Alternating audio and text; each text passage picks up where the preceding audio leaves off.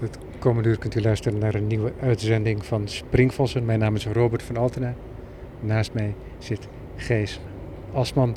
Gijs, dankjewel dat je er bent. Hier, wij zitten hier buiten op de Zuidas op een bankje van het nieuwe gebouw van de Europese Medicijnenautoriteit, zoals dat ook in, in het Nederlands heet, de EMA.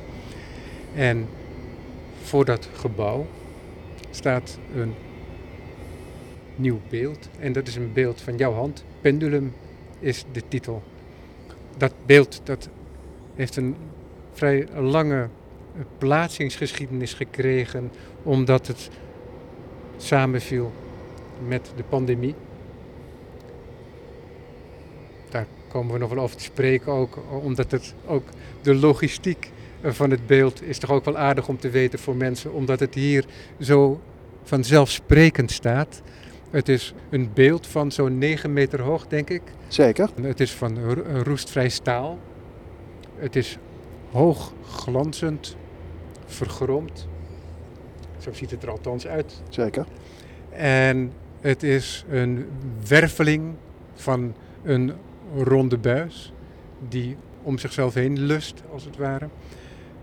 Waardoor het zich ook bijna niet laat beschrijven. Het is vrijstaand. Op twee punten worden die wervels, raken de eh, buizen elkaar om, denk ik, toch in de laatste fase van het beeld wat stevigheid nog te geven. Maar ook door de glans van het beeld lost dat ook weer op, waardoor hij uh, mooi vrij blijft. En de hele omgeving die wordt er ook in vervormd en weerspiegeld.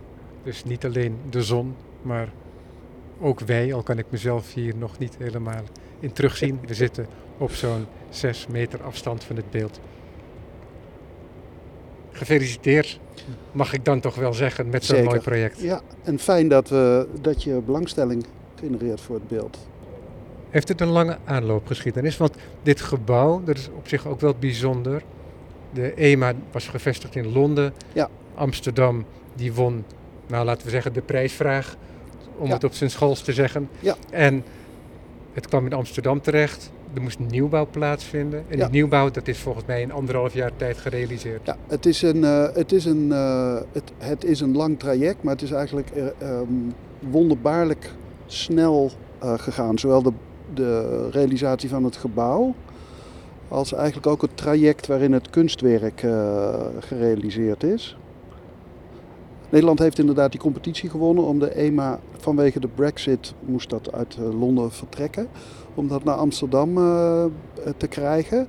En eh, ik heb nu bijna anderhalf jaar geleden is er een, vanuit de Rijksgebouwendienst een competitie geweest. Zijn kunstenaars uitgenodigd, vijf kunstenaars gevraagd om hun ideeën te pitchen.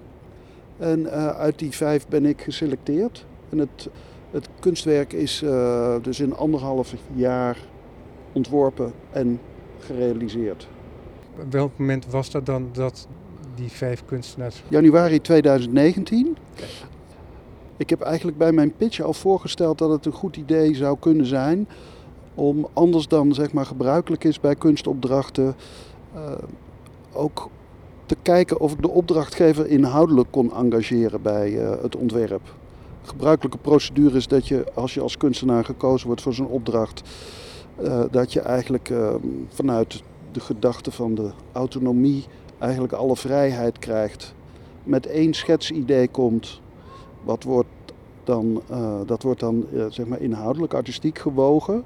En dat wordt vervolgens uitgewerkt, technisch en begrotelijk, tot een definitief ontwerp. En ik heb voorgesteld om daarvoor eigenlijk nog een fase in te lassen met eh ideeschetsen. Dus in plaats van dat ik met één ontwerp kwam, heb ik voorgesteld om eh, eigenlijk te verhouden met de opdrachtgever, een aantal mensen te spreken, eh, te kijken hoe de organisatie in elkaar zit en waar er eigenlijk behoefte aan is.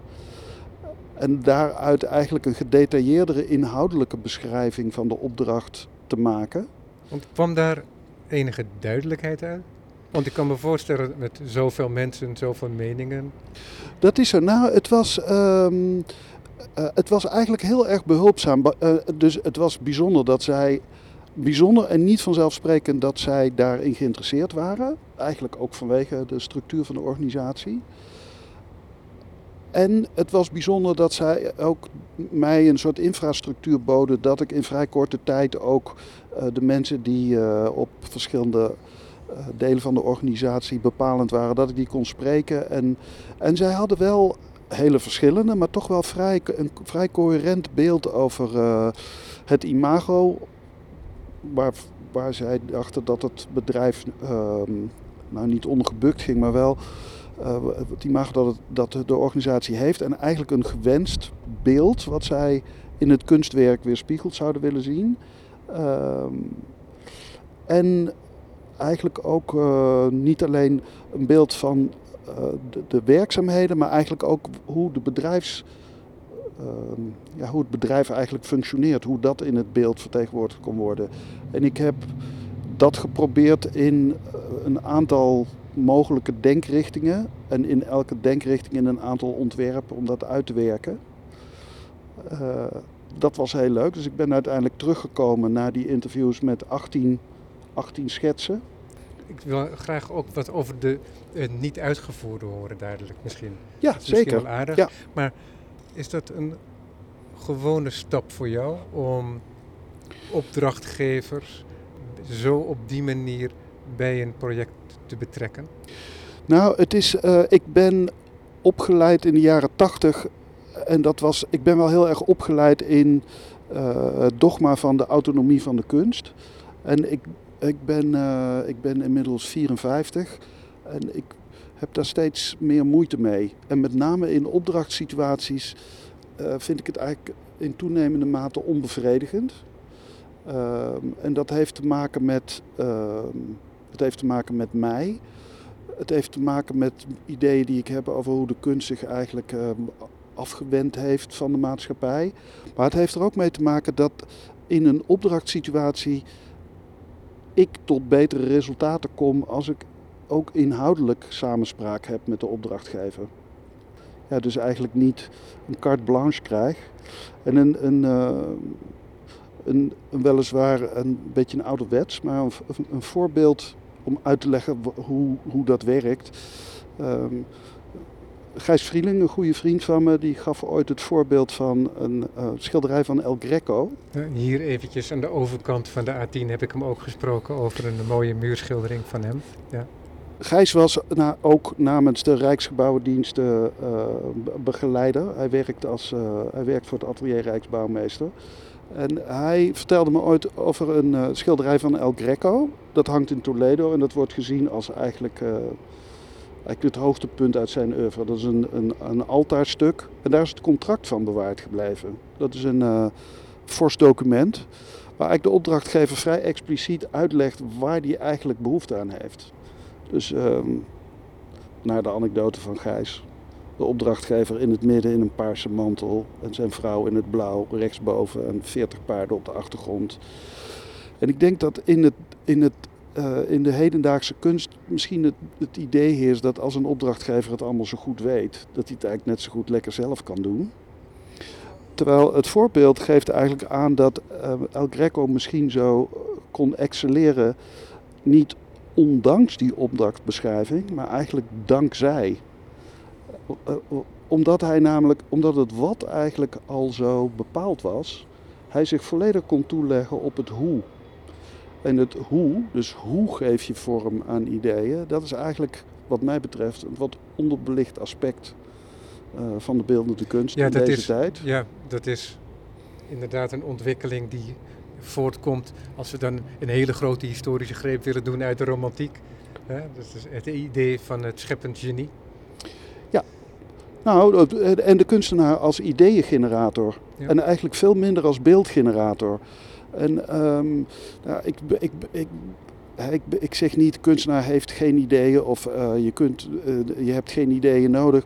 Maar ik denk dat in de balans uh, dat dat wel is doorgeschoten naar de, de, kunstenaar die zich eigenlijk vooral profileert op de concepten en veel minder in hoe de concepten uiteindelijk ook tot beeld worden. Ja, je hebt wel bepaalde tendensen in een bepaalde tijd. En wat natuurlijk zo is, is dat je, is dat, dat er niet elke kunstenaar van zo'n generatie ook past. Zeker. In ieder geval, ik, ik, ik heb zelf het idee dat, uh, enigszins arrogant misschien, dat als de opdrachtgever mij zeer expliciet inhoudelijk een briefing geeft wat de verwachtingen zijn, dat ik daar nog steeds een asman van kan maken. Uh, en dat dus het, uh, en sterker nog, dat het eigenlijk mij uh, meer prikkelt om mijn eigen, mijn eigenheid in het werk te leggen, als dat al zo bepaald is. Maar nou heb jij vaker werk in het openbaar gemaakt? Zeker. Die zou je niet direct in relatie brengen met dit beeld? Nee. Is daar ook zoiets aan vooraf gegaan? Of kwam dat echt, werd er dat echt geboren in je studio?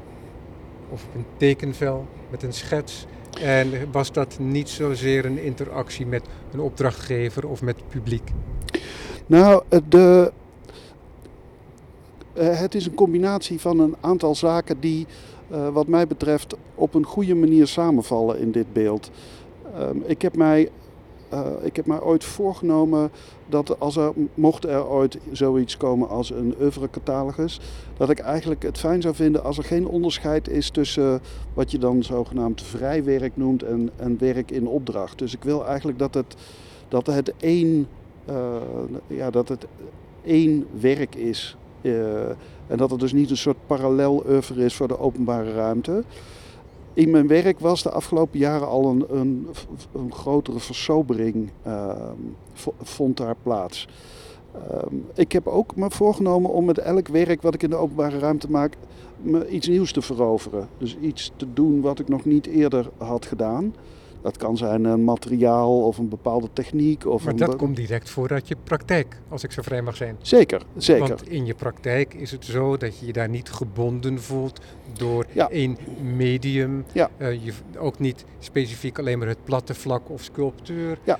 De een wordt beïnvloed door het zeker. ander. Je werkt met papier, met verf en ook met bronzen beelden heb je ook gemaakt. Zeker. Traditionele materiaal. Ja.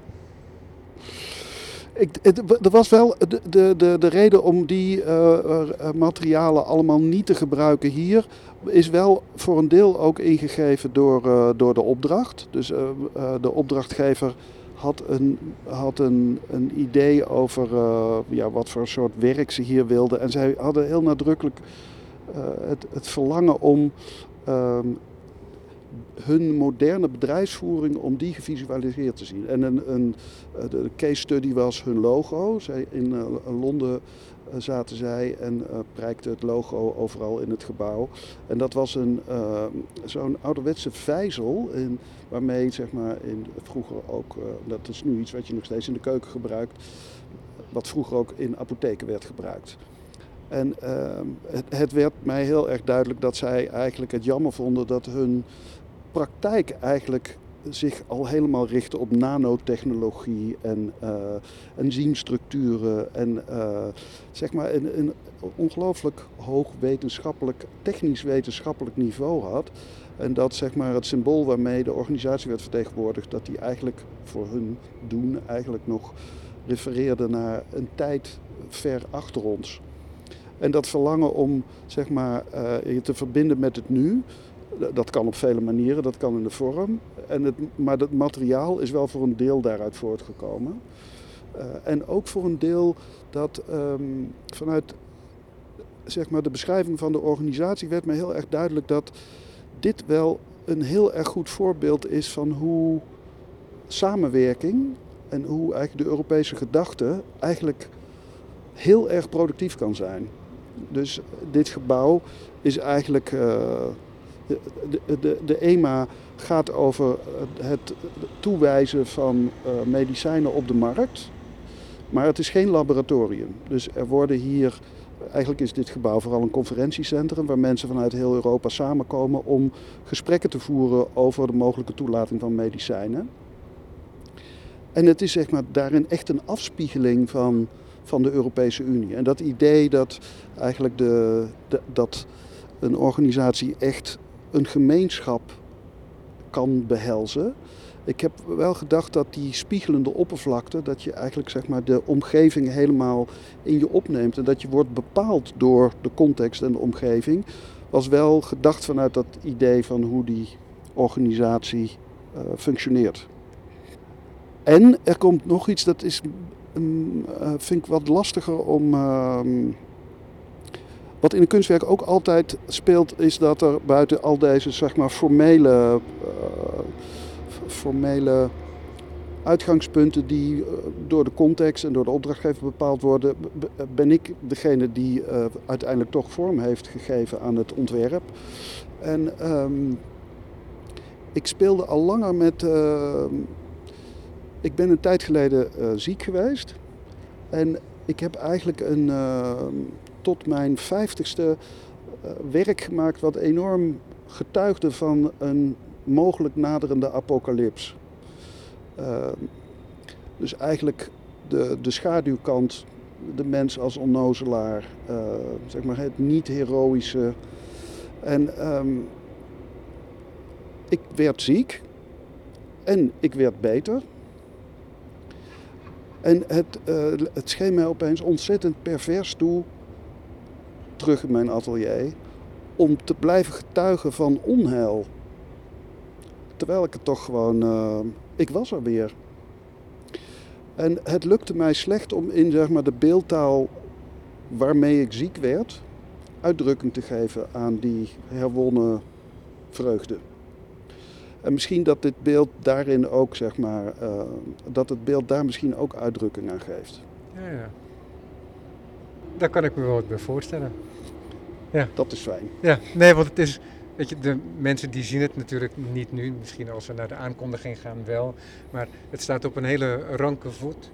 Uh, het is geen aparte voet, maar dat is waar de buis um, naar beneden krult en weer omhoog krult. En dat is een hele mooie slanke lus geworden. Ja. Uh, waardoor de rest omhoog geworpen lijkt te worden, ja. maar nooit los kan komen, want deel uitmakend van dezelfde buis. Ja. En dat is op zich een hele vreugdevol gebaar is het. Ja. Want het zweeft daar um, ja, sprankelend rond. Ja, ja, dus het is een. Uh, uh, de, ik, uh, ik, dus, ik ben ook nog. Dus ik ben beeldhouwer. En binnen de beeldhouwkunst is het eigenlijk altijd fijn als je denkt aan sculpturen als piramides. Dat is eigenlijk het makkelijkste. Dus een brede voet en naar boven toe smaller. Dan staat het lekker stabiel. En ik heb eigenlijk altijd het verlangen om die zwaartekracht juist op de proef te stellen. Nou is dit beeld niet helemaal een omgekeerde piramide, maar het, het zwaartepunt ligt uh, in de bovenste 4,5 meter. En hij staat ook nog een beetje uit het lood. En de, de droom was dat het lijkt alsof hij als een ballerina zeg maar, met de punten van de tenen op de grond staat. Een beetje arrogant om 9 ton uh, roestvrij staal zo te willen positioneren. Maar dat, dat is wel uh, het idee. En dat is ook technisch, want het, uh, even het zit vast met 14 bouten, geloof ik. Het zit vast met 14 bouten. Even de. Ik had ze geteld op de foto uit de fabriek. Ja, even de beeldhouw machismo. Het is dus inderdaad, het staat op 14 bouten. Het is 9000 kilo roestvrij staal. En het uh, verbindingsstuk tussen de sokkel of de fundering en het beeld is 21 bij 43 centimeter. En dat maakt dat het dus een heel smal voetje heeft. En dat het beeld dus eigenlijk nauwelijks uh, de aarde, de, de, de, grond raakt. En lijkt daar zo'n beetje op de, nou ja, net, het net te raken. Uh, en het tweede wat, het is dus, het is 9 meter hoog, maar het is in totaal 54 meter buis. Die kronkelend zich naar boven worstelt en weer naar beneden gaat. Het is een lijn zonder begin en einde, dus het begin en het einde houden elkaar zo'n beetje in evenwicht. En wat helpt in die dynamiek is dat de buis niet overal rond is, maar van vorm verandert. Dus hij is soms een beetje vierkanter en dan is hij een beetje ovaal of is een soort kommetje.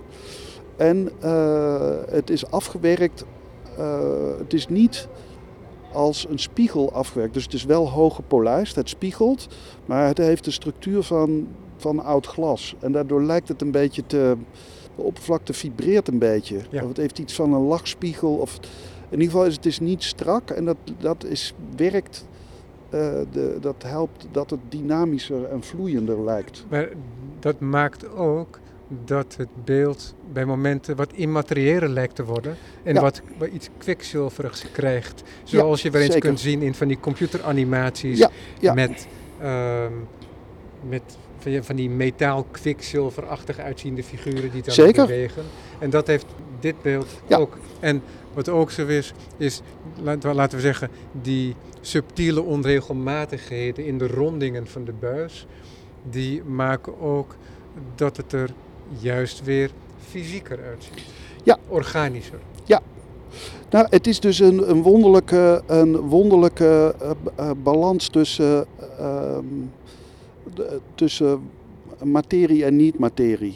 Ja, maar, maar wat je hier uitbeeldt, dat is, als ik het goed begrepen heb, een referentie ook. Geen afbeelding van, maar van een, van een molecuul. Ik heb, ik heb eh, vrijelijk geassocieerd op eh, molecuul- en enzymstructuren. Dus dat eh, een van de referenties die de opdrachtgever mij meegaf, die was ja, die vijzel. Ja, dat is inderdaad het logo. Je ziet daar ook op het, op het bordje wat tegenover ons staat, daar is nog een symbool zichtbaar wat nog enigszins refereert aan de vijzel. In Maar is al- verregaande mate geabstraheerd. Zeker. Eh, en maar zij zeiden, ja, eigenlijk is dat toch... Wij, eh, wij zitten zo diep in mo- molecuul- en enzymstructuren. En ehm, ik heb geen exacte kopie gemaakt. Eh, maar- het, is wel, het, het refereert er wel aan. En tegelijkertijd is het volstrekt ehm, associatief tot stand gekomen.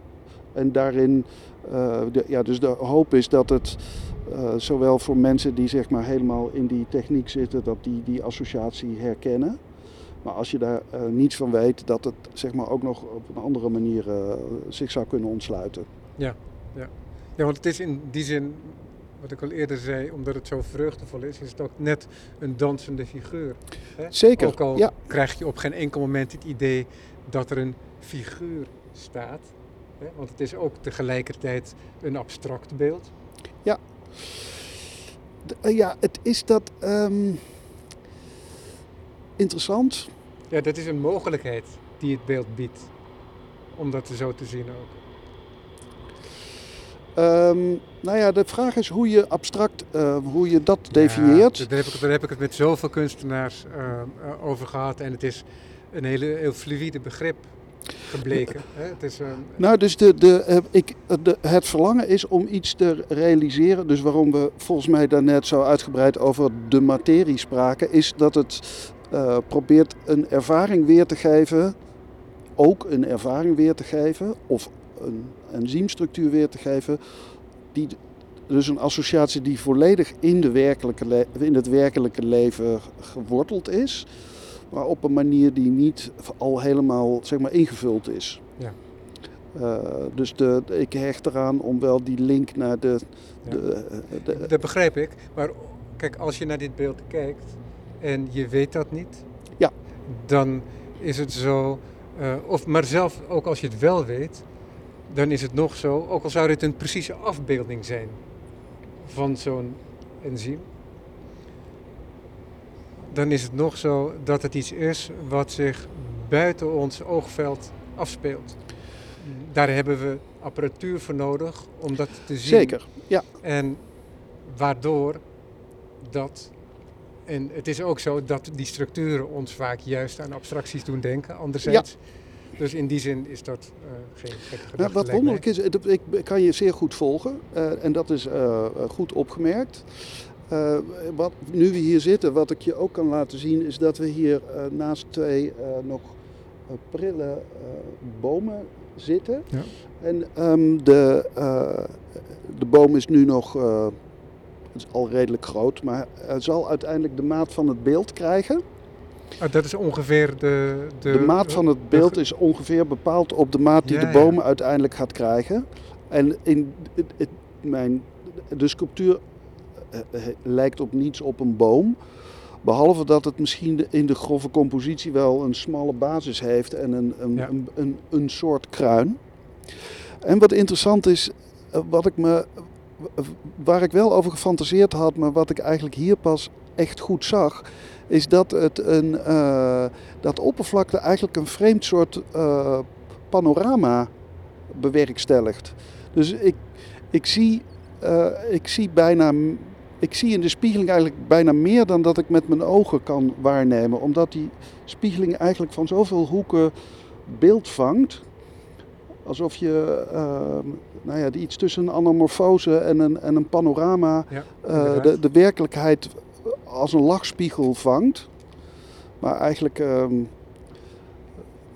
dus grappig genoeg is het dus en een, een eh, hopelijk referentie naar die kleinste structuren. Ja, dat is heel mooi natuurlijk, is dat de, de, de grote, de macrowereld, dat die geweerspiegeld wordt Ja.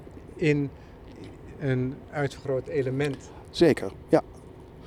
Ja, dat is, eh, eh, en dat is wel een, eh, dat is ook, het is een effect. En wat mooi is, is dat ik, ik, ik was, ik was getuige van de ontstaansgeschiedenis. Ik had het beeld ontworpen. Maar ik was in de gieterij ook getuige van het ontstaansproces. Dat was vlakbij Dresden. Zeker, ja. Er is een, eh, het be- beeld is gegoten in een gieterij in Perna, vlakbij Dresden. Eh, Wat eigenlijk de enige gieterij, het beeld is gegoten. Eigenlijk de enige gieterij die binnen de omstandigheden en met name de tijdsdruk het beeld kon maken. Eh, en daar, het beeld is echt zeg maar uit de materie. eh, het gietproces is wel echt een, een eh, dat heeft een, enorm veel middeleeuwse eh, of eh, zeg maar oude technieken nog in zich. Dus er is heel veel verbeterd. Hè. Het- beeld is van als een, drie, een digitaal model naar Dresden gestuurd. En is daar pas eh, geprint tot de, de, maat eh, die het nu heeft. Eh, maar vervolgens vanuit die digitale techniek is het volledig gerealiseerd in een, in een, een zeer ouderwetse analoge techniek. Met zeer veel kennis. Ehm, en het was heel interessant om, om te zien dat zij eh, die, eh, die spiegelende huid echt eh, zeg maar uit het beeld groeven bijna. Dus het, is, het- beeld is over de hele lengte een halve centimeter weggeslepen. Om zeg maar een soort dicht oppervlak te krijgen. Wat zo glad kon worden dat het deze spiegeling ook kan, kan eh, Ja, ja. en dat is allemaal handwerk. Dus er is een, een hele wo- mooie, vind ik. eh, Samen, Spagaat. Samenkomen van, Ja. het, van eh, de digitale, hedendaagse Ja. en een hele traditionele techniek. ja. Ja, En dat model, dat heb je zelf gemaakt. Ik heb, een, eh, eh, de, ik heb de tekeningen zelf gemaakt en ik heb ehm, eh, vanwege de, de maat en vanwege allerlei ingewikkeldheden heb ik, ehm, eh, heb ik een, een, een bedrijf Kamp en van Gulik. eh, Remco van Gulik en Paul Kamp die hebben me geholpen ehm, met allerlei technische logistieke en, en zij hebben me ook geholpen om die tekening om te zetten, die oorspronkelijk dat krabbeltje, 3D-model. naar een 3D-model. Ja, ja. Eh, en dat ook zo eh, te bewerken dat dat zeg maar bij de gieterij, eh, ja, dat het eigenlijk klaar was om door de gieterij gebruikt te worden en geprint en gegoten te kunnen worden. Want die tekening die maakte je gewoon met potlood en papier, Ja. niet in de computer. Nee, nee, nee, nee, had je inderdaad al, had je het al in een model kunnen gieten. Nee, ik heb, het is 3D echt, eh, ja, nee, het is een, een eh, Want hoe zag je dat beeld dan voor je? Als je dat, want het is, als je om dit beeld heen loopt, transformeert het voortdurend. Nou, Ja, dat, we- ik, we, kwamen hier net, ehm, eh, we kwamen net met z'n tweeën aan. En toen zei ik tegen je dat ik het zo raar vond om werk in het echt te zien. Dat klonk een beetje koket, maar dat is omdat ik, zeg maar, ik heb een tekening gemaakt. Ik heb eigenlijk getekend op de, op de artist impression van de architect. Dus het gebouw was er nog niet, maar er was wel een soort montage van hoe de architect voorspelde dat dit voorplein eruit zou zien. En op, dat, op die foto heb ik zeg maar met transparant papier, daarop heb ik eh, schetsen gemaakt. Tuurlijk, maar dat is, dat is één perspectief. Precies, dus ik, dat perspectief, uh, dat is, is, daarvoor zou ik nog twee meter naar links moeten gaan. Dat is zeg maar het perspectief wat ik heel goed ken. En vervolgens heb ik dat, die tekening omgezet eerst in een koperdraadlijntje. En dat koperdraadlijntje dat is vervolgens omgezet in een 3D-model. En toen pas begreep ik hoe het eruit zou zien als ik eronder zou staan. Maar dat is dus pas eigenlijk in het 3D-model dat ik zeg maar dat ik dus ik wist wel dit is een beeld wat van alle kanten anders zou zijn, wat een goede sculptuur altijd heeft, hè? geen voor en geen achterkant. Uh, want alle zijden zijn, eh, als het goed is, even aantrekkelijk. Maar hoe dat zou zijn, dat, dat, uh, ja, dat zie ik dus nu eigenlijk. Ont ik ontdek nu ook nog dingen die ik in het ontwerpproces niet had bedacht of gezien. Uh, ja, want het heel mooi is als je op de tegenoverliggende bank zou gaan zitten, wat we ook net even deden. En dan kijk je het beeld van onderop kijk je aan naar boven. Zeker. En dan uh, lijken die bovenste lussen inderdaad als een wolk in tegen de blauwe hemel te hangen. Omdat daar nog geen hoogbouw staat. Ja. Die het zicht hindert. Nee, dus het, het, doet op verschillende, vanuit verschillende perspectieven, um, ja, heeft het een ander, dat is met een sculptuur altijd, maar het, het lijkt door die open constructie, het, het, is eigenlijk geen volume, maar de, de, de, lijntekening omsluit als het ware een volume. Is dat, uh, dat gevoel dat je steeds van alle kanten iets anders kan zien en dat je eigenlijk ook door het beeld heen de wereld ziet. En dus ook nog in de weerspiegeling. Dat is een heel wonderlijk, uh, aangenaam, wonderlijk uh, schouwspel. Ja, ja, want door die, dat glanzende oppervlak um, verdwijnt het beeld op, op een bepaalde ja. manier ook. Hè? Dan wordt het daardoor ook lichter en minder materieel, zoals ik al eerder opmerkte. Het beeld moest ook nog op transport worden gezet. Dat viel ook samen met de pandemie. Uh, het transport van zo'n enorm beeld, want het was helemaal tot één werk gesmeed ja. en vervolgens gepolijst in diezelfde fabriek. Vervolgens moesten dus van de oostgrens van Duitsland over de snelweg ja. naar Nederland. Was, was dat uh, nog een spannend transport voor jou? Nou, het is wel, het was een, uh, het was een, ik merkte na de plaatsing van het beeld dat ik een, uh, dat ik een, dat ik wel acht maanden, de acht maanden van de productie op een soort adrenalinegolf leefde. waarbij eigenlijk dagelijks er contact was met de gieterij. En dat, het, dat was een heel spannend proces. ook omdat, hoe ervaren die gieterij ook was, dit eigenlijk voor hun ook nieuw was. En waren, eh, alles was heel goed voorbereid. Dus de gieterij was super professioneel. Kamp van Gulik hebben dat onwaarschijnlijk goed begeleid. Maar ja, het is toch uh, een beeld van uh, 9 meter 10 bij uh, 4 meter 70 bij 3 meter 70 is heel erg groot. Dus dat was ontzettend, het was ook ontzettend leuk en heel erg spannend hoe dat over de weg. dat was namelijk de breedte van twee rijbanen. en reed dus alleen s'nachts. Uh, dus het is in drie nachten van de omgeving van Dresden hier naar Amsterdam gekomen. Het was spectaculair leuk. Ja, en dan moet het nog geplaatst worden natuurlijk. Ja. Daar was je wel live bij. Stel Zeker, ja. ja. ja het, is, uh, uh, het is op 28 maart s ochtends geplaatst. En daarvoor hadden we in, in Perna hadden we, is het beeld al een keer een soort proef geplaatst.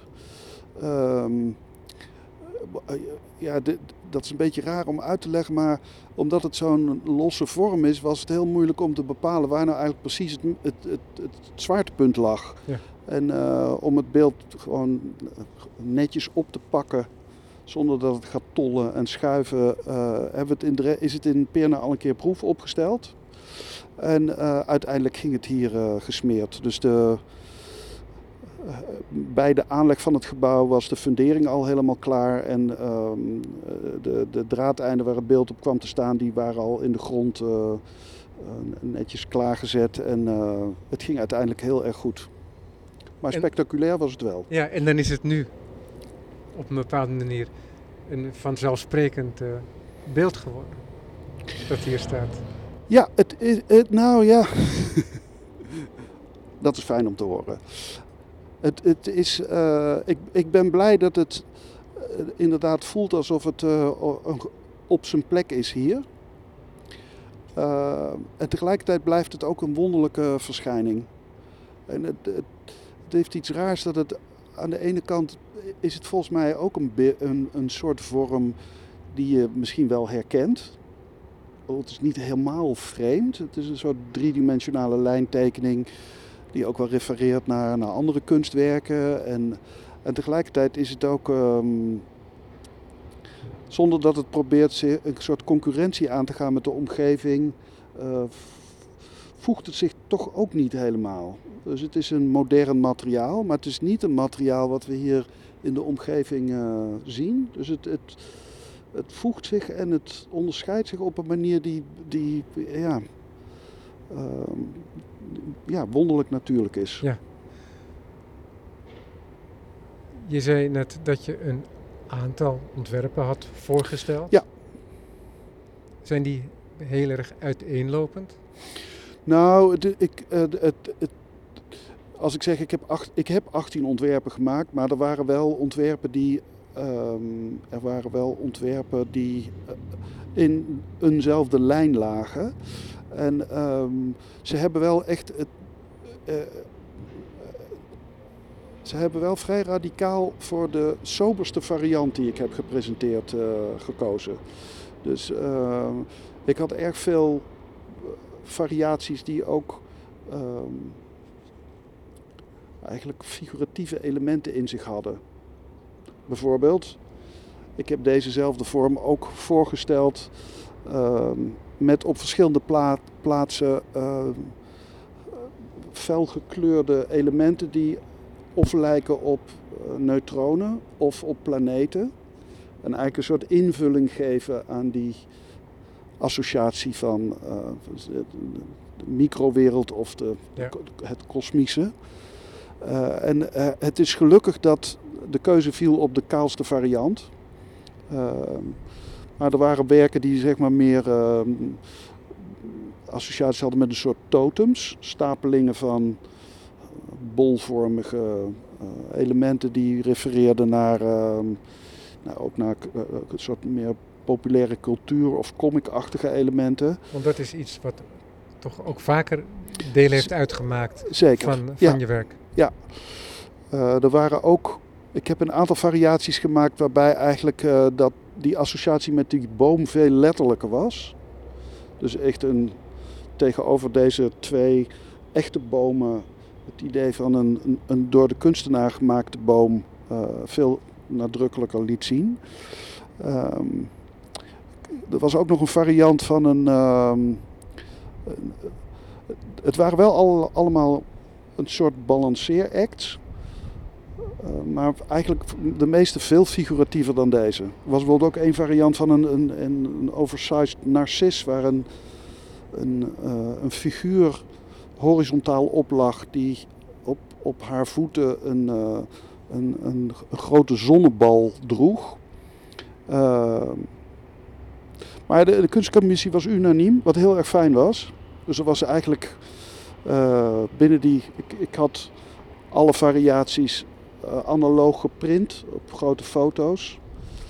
En um, de kunstcommissie die bestond uit 14 personen, uh, gevraagd vijf minuten zonder introductie van mij.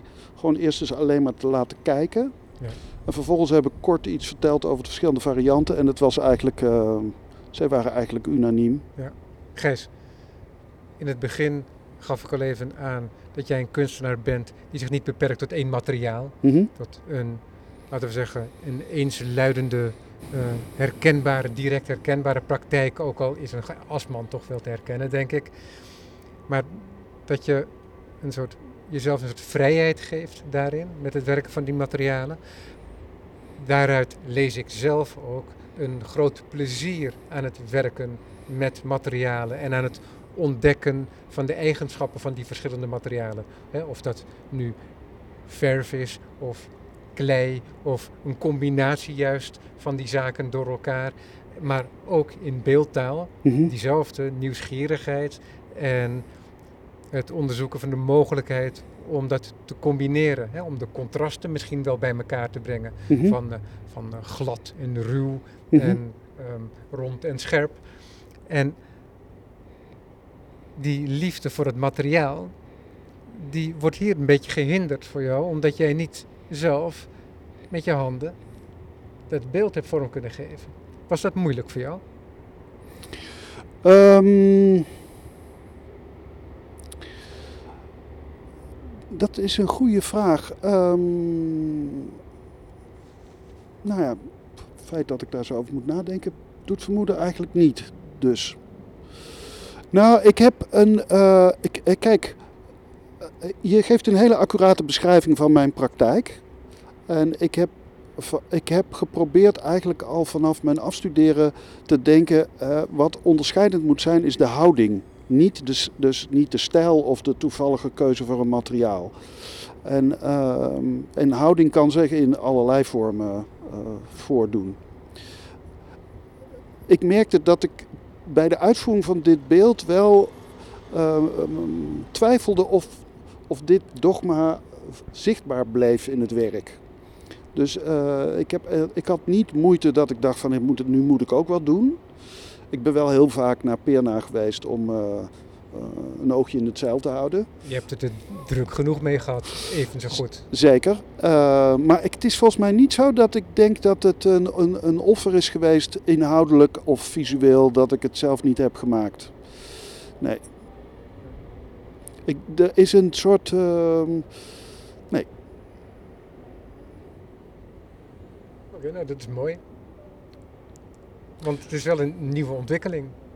Nou, ik zeg wel ik, dat eh, ik, ik, ik probeer bij alle gelegenheden steeds aan te geven dat het beeld wel een samenwerking is. Dus niet alleen is de opdrachtgever bepalend geweest. eh, Kamp en Van Gulik en Smees, eh, de gieterij, zijn dat ook. En dat is niet omdat zij zeg maar dienstbaar precies hebben gedaan wat ik heb gezegd, maar het werk is zeg maar, in de ontwikkeling echt gegroeid en rijker geworden door beslissingen die ik toen ik eraan begon eh, eh, ja, eigenlijk niet voor mogelijk had gehouden. Dus Ja. bijvoorbeeld het idee dat die contour eh, varieert of die, de, het hele, de, de, de, de huid van het beeld is eigenlijk in samenspraak en, en, en mede geïnitieerd door de kennis en de, de, de, de, de discussies met zowel Kamp en Van Gulik als met Smees. Eh, en in die zin is het dus niet een werk wat zeg maar op de tekentafel af was en vervolgens eh, nou ja, alleen nog maar uitgevoerd hoeft te worden. Er Ja. is wel een- van alles gebeurd onderweg. En in die zin heb ik het niet zelf gemaakt, maar eigenlijk dat idee dat het maakproces eh, deel is van het zoeken naar betekenis en de betekenis ook mede vorm geeft. Eh, dat is wel in stand gebleven. Ja. En dat zeg ik niet defensief, om, Ja. omdat ik het idee heb dat ik het werk moet verdedigen, maar omdat dat werkelijk zo voelt. Zo Een bekende collega van je, Jeff Koons, die maakt zelf nooit een beeld, maar toch zien zijn beelden er daadwerkelijk uit als een Koens. En dat heeft toch te maken met allerlei beslissingen die worden genomen en waar hij ook achter staat.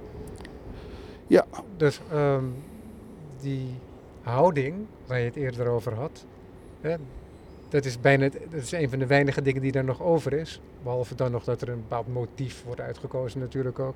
En ehm, die spreekt dan nog heel krachtig. Ja, ik zit nog even te maken. De Jeff Koens, dat is, dat is terecht. Eh, terecht en onverwacht.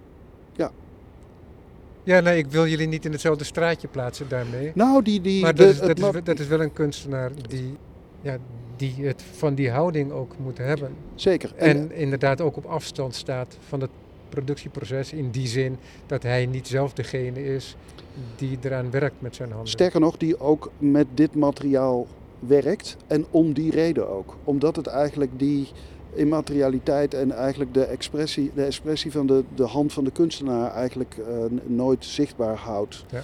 Dus dat, die, het, het is, eh, nee, het is een scherpe, scherpe vergelijking. Ja, want ik herinner me een Bernini van hem gezien te hebben. Ja. En die Bernini die heeft door die glans krijgt zoveel schakeringen Ja.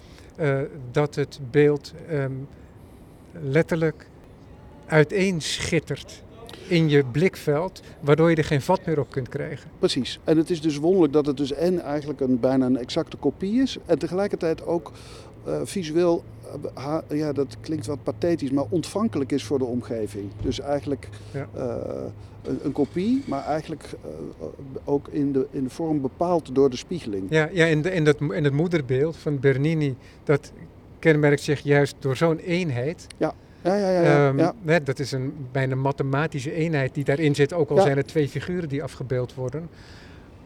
En door de keuze van Koens om dat materiaal te gebruiken, gebeurt bijna het tegenovergestelde, is die eenheid die spat bijna uit elkaar.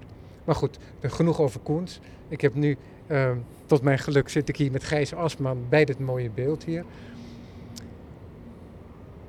Is dit een aanzet voor jou om mm, verder te gaan op zo'n pad of werk jij niet zo?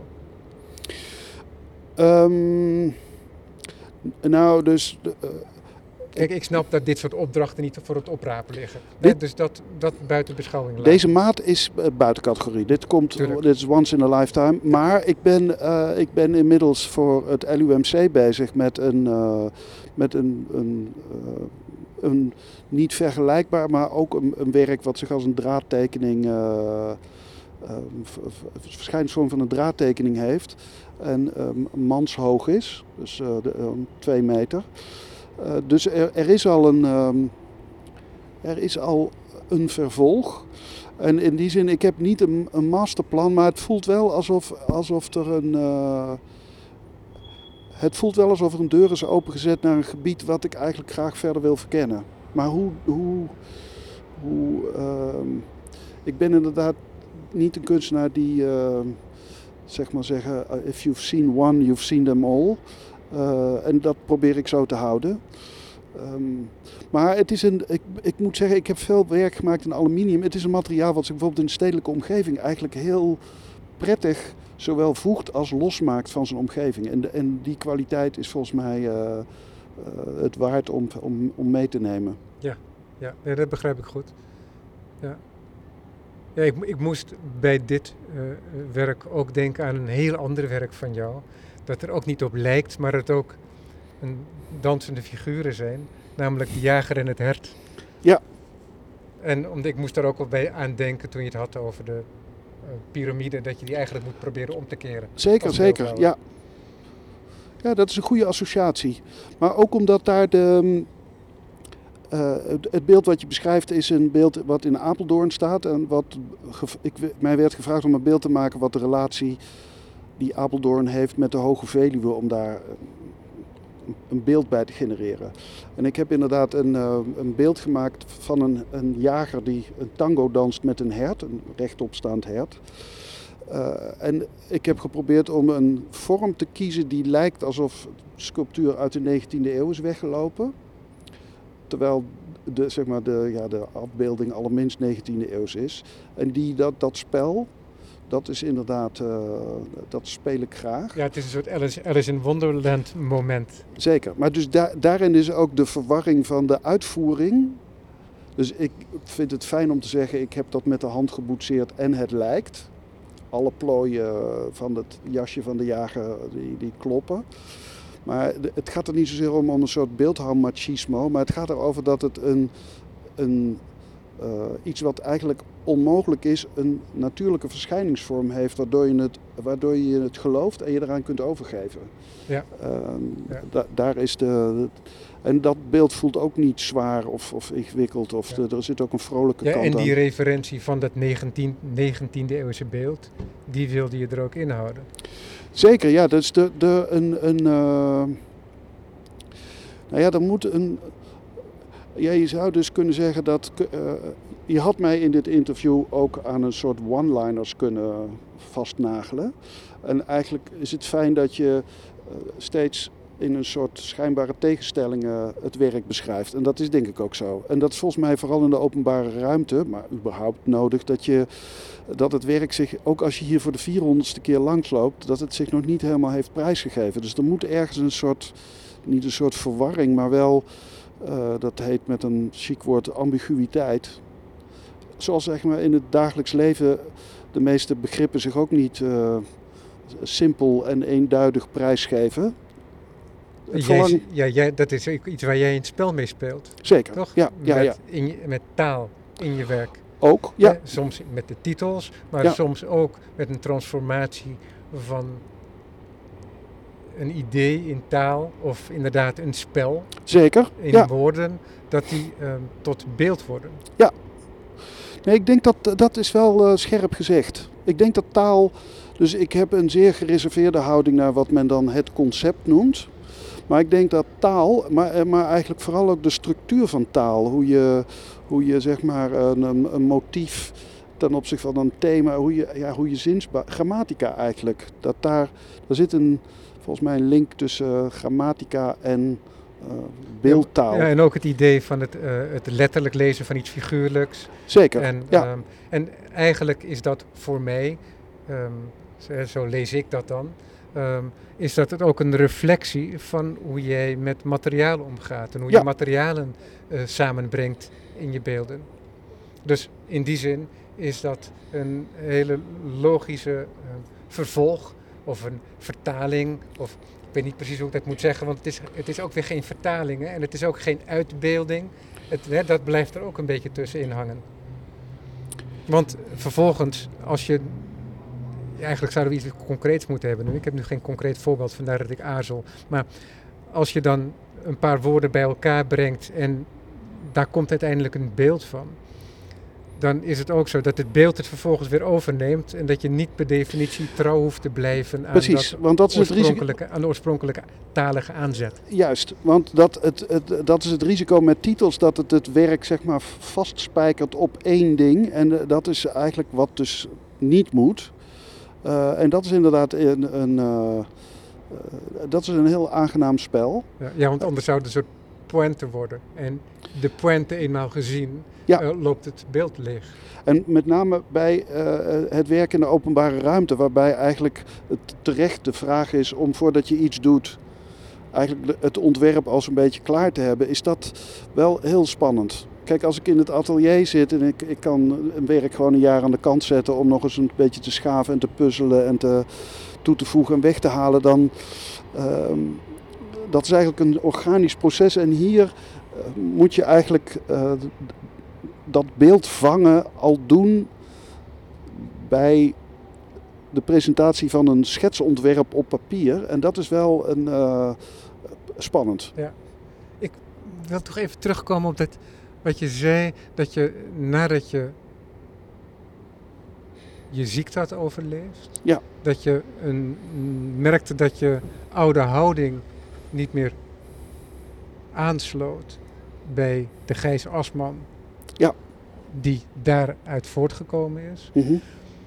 En daarover zei je zo van, ja, dat is toch ook een beetje een soort, um, ik weet niet meer precies wat voor woord je gebruikt, een soort doem, een wat, wat het zwarter wereldbeeld, het duisterder ja. wereldbeeld. Maar ik moet toch wel eerlijk zeggen, en dat geldt niet misschien voor al je werk, maar dat jouw werk toch ook een lichtvoetigheid heeft en een speelsheid, juist door die combinaties van materialen. Dus die, um, die duisterheid heb ik niet die zou ik nooit direct zo één op één met jouw werk associëren. Nee, maar dus dat is interessant, want uh, dus, uh, uh, een, een, constante in mijn werk is dat ik al sinds 1992 portretjes maak van, van mensen die mij dierbaar zijn, maar in de vorm van een stil leven. Die noem ik vanitas portretten, refererend aan de 17e eeuwse stilleven schilderkunst in Nederland, waarbij allerlei voorwerpen die verwijzen naar belangrijke zaken in het leven altijd tijd, en de tijdelijkheid van het bestaan. Precies, altijd refereren aan de tijdelijkheid ervan.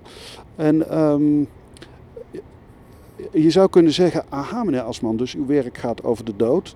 Maar eigenlijk gaat mijn werk er meer over hoe je daar, hoe je met die gedachte omgaat. En humor of relativering, bijvoorbeeld door middel van kleurgebruik of wonderlijke materiaalcombinaties of de draak steken of dingen omkeren, is eigenlijk, dat is eigenlijk de kern van de zaak. Ja. Dus niet het onderwerp, maar hoe je met het onderwerp omgaat. En, want daar zit juist weer heel veel, het spreekt juist heel veel levensvreugde uit. Zeker, ja.